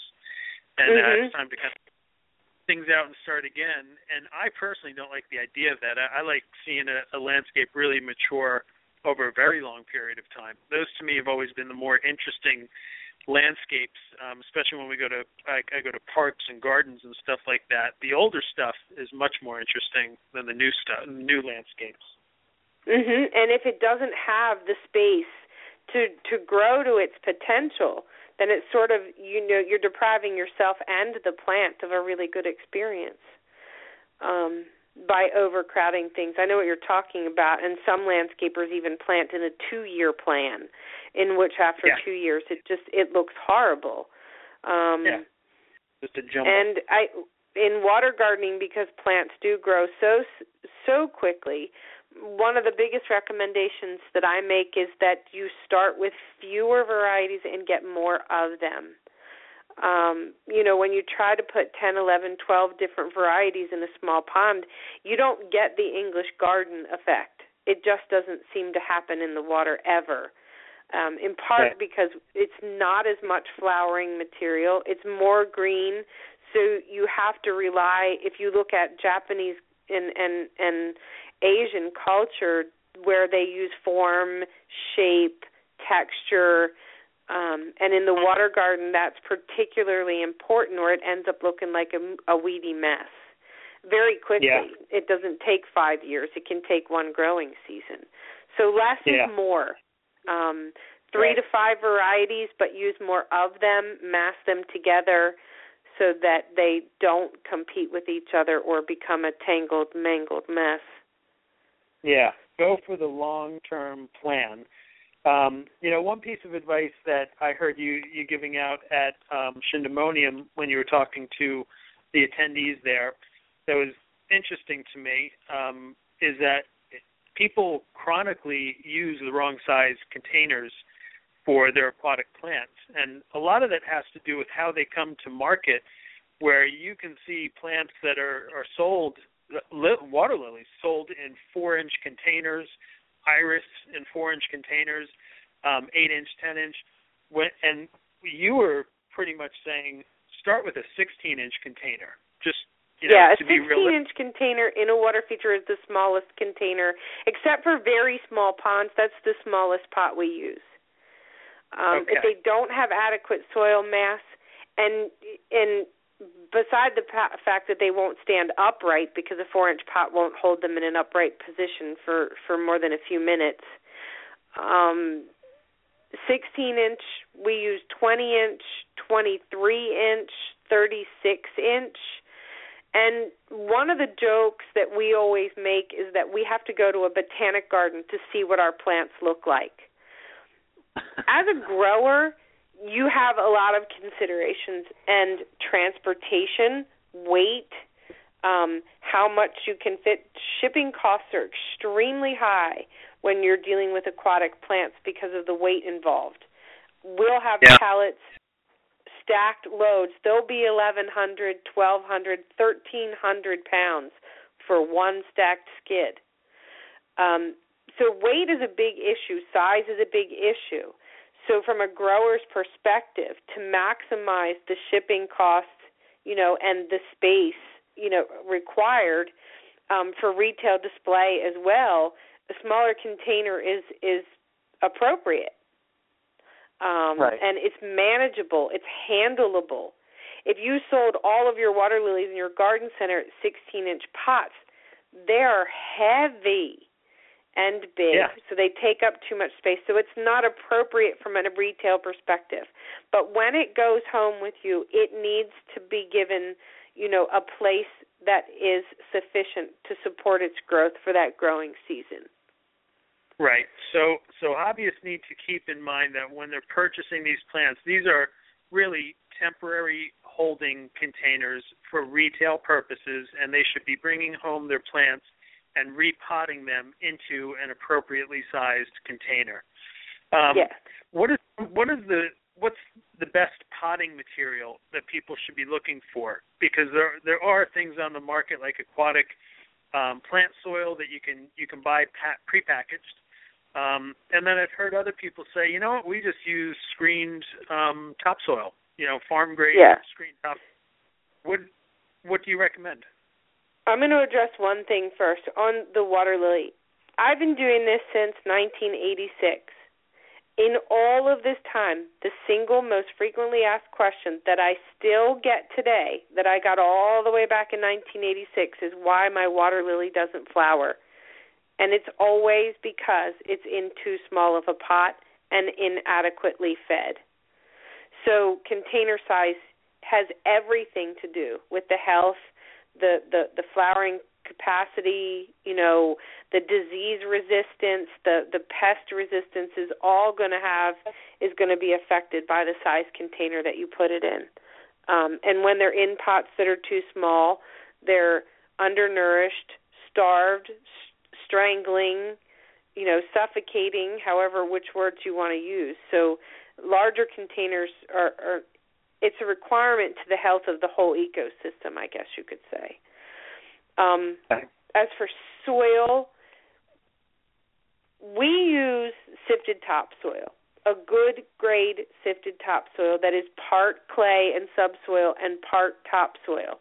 Okay. Patrick Nutt at Longwood Gardens always said if you can squeeze the soil in your hand and it will form a ball but when you press it gently, it breaks apart. You have a good mix. If it's okay. too dense, too rich in organic matter, too much clay, it's not going to have that that ability to to hold together and break apart. Um, it can have some compost, but things that are too rich in organic matter underwater will ferment. So you don't want a lot of manure or peat moss, which would also float, but it will also ferment underwater. Um, too much, I don't remember what they just said. Compost. Too, too. You don't want too much rich material. Ten to fifteen percent is all you would want to add to amend your soil if you think that your topsoil is too, you know, nutrient deplete. Um, you can cut your soil with a little bit of sand if it's too heavy on the clay side. Um, okay. You know, add a little bit of organic matter, a little bit of sand, but it makes your tools and dividing and maintaining them. At the sand cuts the blade. It it dulls your your tools, so plant maintenance becomes more difficult when you cut it with sand. more recently, you can use you can use cat litter, um, unscented, un, non-clumping. Um, but even better than that is what is more often than not used as the aquatic planting soil, which is a hardened clay product called calcined clay. And calcined clay is heated to a higher temperature than cat litter. It looks like cat litter, feels like cat litter, but it's heated to a higher temperature. Um, it's cleaner. It has dust associated with it because it's a stone product, but it doesn't. Um, it's not like dirt, and there's no organic matter. But it's also nutrient deplete, so you have to rely more on fertilizer. Um, but if koi get into it and stuff, it doesn't make a big mess, and you can recycle it. It's a hundred percent recyclable. You can replant with it later, um, but you will have to add fertilizer more frequently. When it comes to fertilizer, and you say more frequently, first let's talk about what what type of fertilizer do you recommend, and then let's talk about the frequency of it. Because fertilizer comes in liquid, tablet. What do you think is the most effective way to uh, fertilize a plant? Are, are there, or do you use a combination of all of these? We use a combination of two things. We don't use anything liquid because it's, I guess, it's sort of minuscule in the grand scheme of things. Um, if you're really looking to improve plant growth, we use a granular slow release fertilizer that was actually designed um, and intended for use in the rice paddies. It's actually imported from Japan. So it uh, is intended for underwater use. Years ago, we learned a valuable lesson in using Osmocote, which is entirely temperature release. Um, what happened was we didn't have enough fertilizer early and when the temperatures got really warm enough for the fertilizer to release, we had too much too late and burned up a lot of things. So we use a granular release that's intended for underwater use. Um, I think you can buy it. Well, I know that you can buy it from Aquascapes under a private label. Um, you know, Aquascapes brand, and then I believe it's also also available retail as a product called Dynamite. And it's actually okay. tomato fertilizer is the same one that they use for aquatic plants. Oh, that's interesting. Okay. And if you add it to a plant, say now, you're going to divide your plants in the fall, um, or say September. We shouldn't say now. And everything will be ready for you in spring, you can feed with that fertilizer in the fall and it won't release until next year when the temperatures creep up. It has a different polymer coating, although it's also temperature release, it's not entirely it's it's being withheld in part by moisture.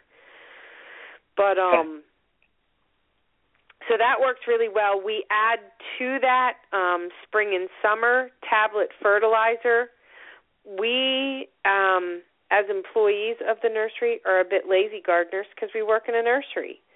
Um, we do our plant maintenance early or late in the fall um, and feed it up heavy so that it is nice, healthy, happy, vigorous, um, and then we don't fool with them again. So in a 16 inch pot, I might I put seven tablets and a good handful of slow release fertilizer, which is a lot. Okay. And that all um, goes so in the bottom of the container? We put that we put an inch or so of soil and then the fertilizer and then more soil and then the plant and the finishing of the you know the rest of the planting. We find if the fertilizer is in contact with the plastic on the bottom of the pot that the plant roots that's where they go and then you can get some burning of the roots when it's in direct contact. So if it's a little bit separated by the soil, uh, it seems to work out better, and the plants like it better. They can surround and engulf the fertilizer rather than come in direct contact with it. Okay. So we we put together a good plan for a water garden. we got the the right location, the right depth, the right size. Now, what um what should people consider when they're choosing plants? Is there anything that they should be looking for to make sure that they're getting a high quality plant and they're not bringing um, home anything that you know is not going to perform for them? Yeah, that's probably one of the biggest complaints we get at the nursery is someone bought something from a box store that was in a plastic container with some dry peat moss and it looked okay because it had some green things coming out of it, but it died.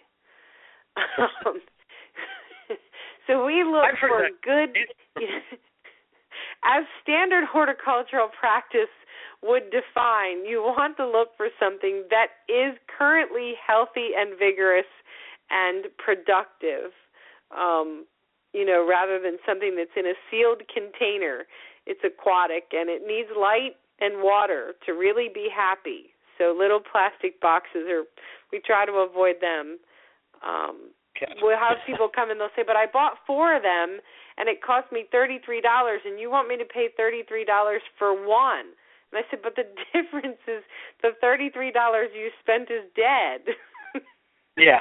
so this $33 is going to give you a beautiful water lily with lots of flowers and leaves. Um, it's going to live for you. Yes, it's going to live and it's going to be healthy and happy because it got off to a good start. Um, you know, everything that you produce uh, as a crop, if it if it starts out weak, it ends up weak. Um, yeah.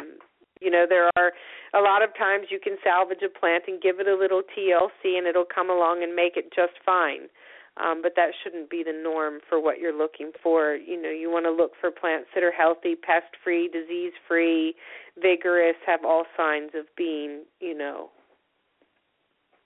looking yeah. like they're going to be productive. It's pretty so visually evident. A beginner water gardener, um, what would you what would be three plants that you would recommend to any beginner water gardener for ease of keeping and also to make sure that it keeps their interest and grows their interest in water gardening?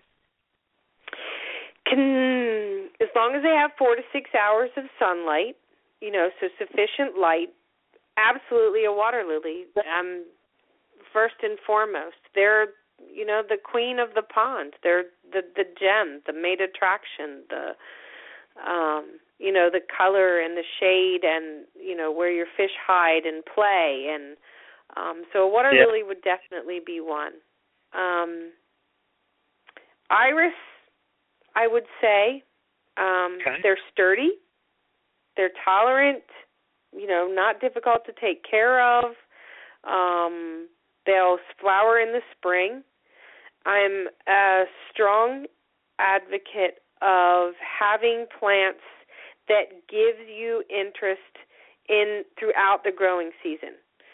So right. I always try to pick if I'm going to only pick 3, something that's spring, something that's summer, and maybe something that flowers later. Um, you know, or an early season, late season. Plants have their seasons in part. The gentleman earlier asked about algae. If all of your plants are really in their prime in the early spring, you're going to tend to have heavier algae blooms in the later summer because those plants that were very um, vigorous in the spring have slowed down and are resting by the time it comes to summer, and algae being opportunistic is going to jump in there. Um, if all of your plants are summer flowering, you're going to be more prone to, you know, heavier algae blooms in the spring. So you want to cover the seasons with your plants so that you have something actively consuming nutrients, you know, early and late, and cover that that um, right. That growing season as much as possible. So yes. there are things. One of my favorite plants, and it's one of the most difficult ones to sell because it doesn't flower until late August or early September, is um, Zephyranthes, the rain lily. And when everything else is just really tired and and you know settling in for the end of summer and fall is approaching, and rain lily is just really getting geared up and started and happy little faces just you know in the middle yeah. of uh, of all of that tiredness here comes the rain lily. So it's one of my favorites absolutely. Of course lotuses but i don't know that i'd give that to the beginner. And probably yeah. pickerel. You know pickerel you know grows and blooms most of the summer. Yeah. So it's a great plant. it covers That's all your seasons but i gave Yeah. you four instead of three That's quite all right. I think the listeners will enjoy that extra little tip, and I think we put together a good plan for anybody who's into or planning to get into water gardening. And uh, believe it or not, the time has really kind of flown by, and I just want to thank you so much for coming on tonight, Kelly. This is this is awesome. I appreciate your time and sharing this great information. Um, I mean, really, thank you so much for coming on this evening and being a guest. Well, I'm really glad that I could because I think that um you know, as the industry grows and and the standard that we have is is that sharing is is part of the fun. It's what we like the most anyway. It's what I like the most. I want other people yeah. to get as much enjoyment out of it as we do and make it as less complicated as possible. So Right. And I'm with I'm you glad on that. you had me. Well, um, I look forward to having you on again, and I will plan on catching up with you soon. And again, thank you so much for coming on tonight, Kelly. All right, thanks, Mike. Okay, have a great evening. That was Kelly Billing, everybody, aquatic plant expert, speaker, author, and a great guest. You can find her on Facebook, and she works at Maryland Aquatics as a sales and marketing coordinator. Her books are Lotus, Know It and Grow It, and the Water Gardener's Bible. They can both be found on Amazon.com. And I'm so glad she came on tonight to share her knowledge. I hope she'll be back. I'm sure she will. Thanks again, Kelly. We'll see you next time. You know, it seems like so many things in this life tend to come full circle, including water gardening. The cultivation of aquatic plants began as a way for us to eat. It was a means of survival, and it evolved into a pursuit of pleasure. And now in modern times, our pursuit of pleasure in water gardening is seeing a resurgence in aquatic plant cultivation for food by way of aquaponics.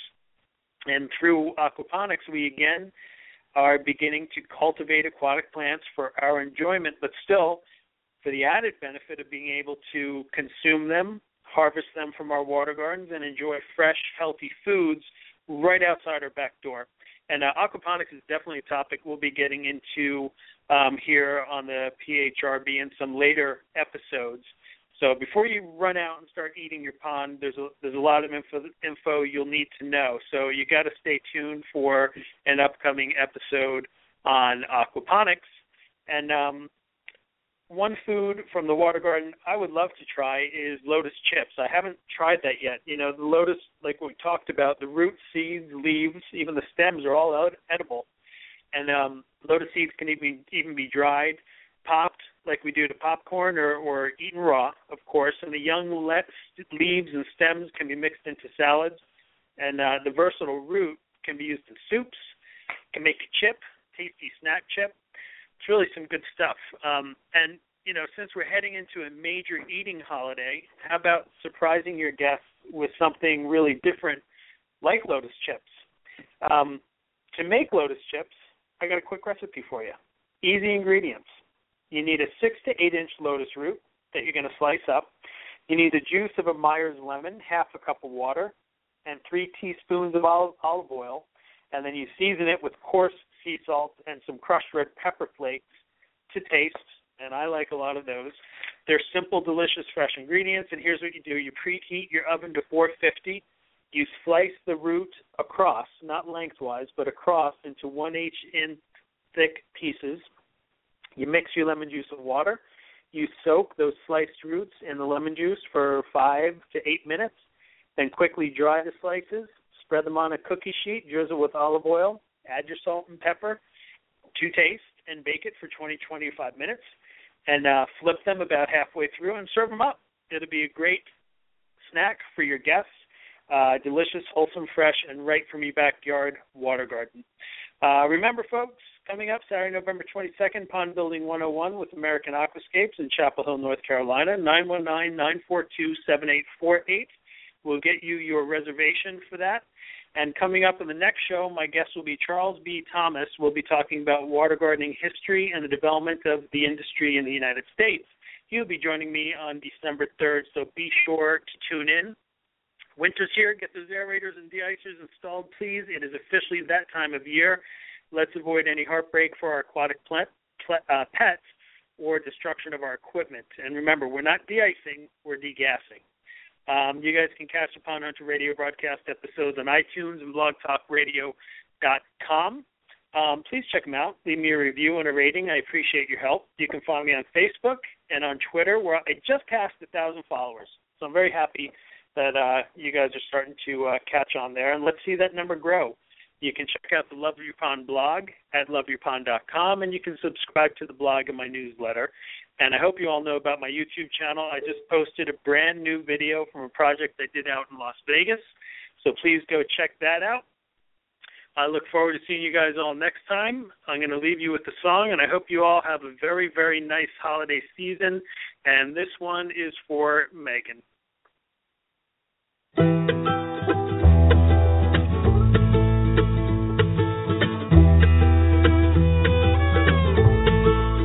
My baby's gone, she often left me. She don't come around my house no more. She done done her wrong, cause now she's gonna forget me. Wish she was still lying in my arms. You see, my heart burned when I first saw her. She could float across the room just like a dove. I opened up the window, I had lost her. She flew off a long way from a tired love. Yeah, my baby's gone. She often left me.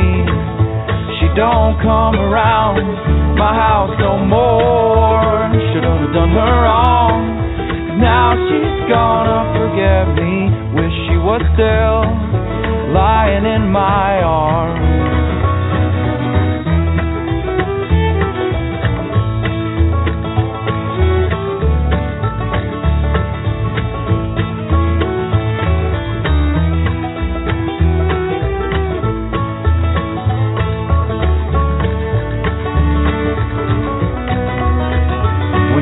Younger, I couldn't contain myself. She was finer than porcelain. But after seven years, I began to retain myself. And now she's farther away from me than she has ever been. Yeah, my baby's gone. She often left me. She don't come around my house no more shouldn't have done her wrong. Cause now she's gonna forget me. Wish she was still lying in my arms.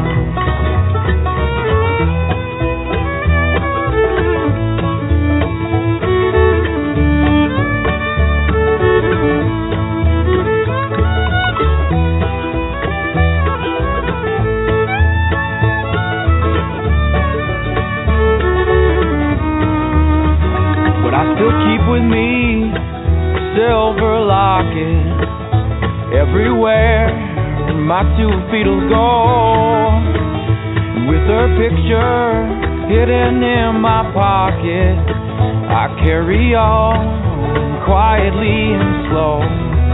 Now I live my days a walking shadow, colorblind from all the world. In my nights ever since the day I've been without the girl. my baby's gone, she often left me. She don't come around my house no more. Shouldn't have done her wrong, cause now she's gonna forget me. Wish she was still lying in my arms.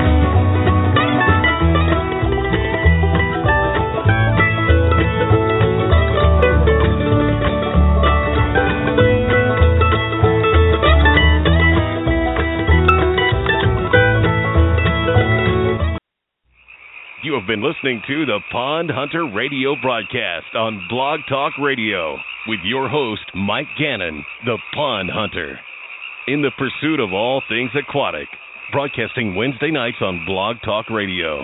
The Pond Hunter, keeping it pondy for the aquatically obsessed. Good night, everybody, and I hope you have a wonderful Thanksgiving with your friends and family. God bless. Keep the people you love close to you, and uh, we'll see you next radio broadcast. Be sure to tune in, and uh, take care, everybody. Have a good night.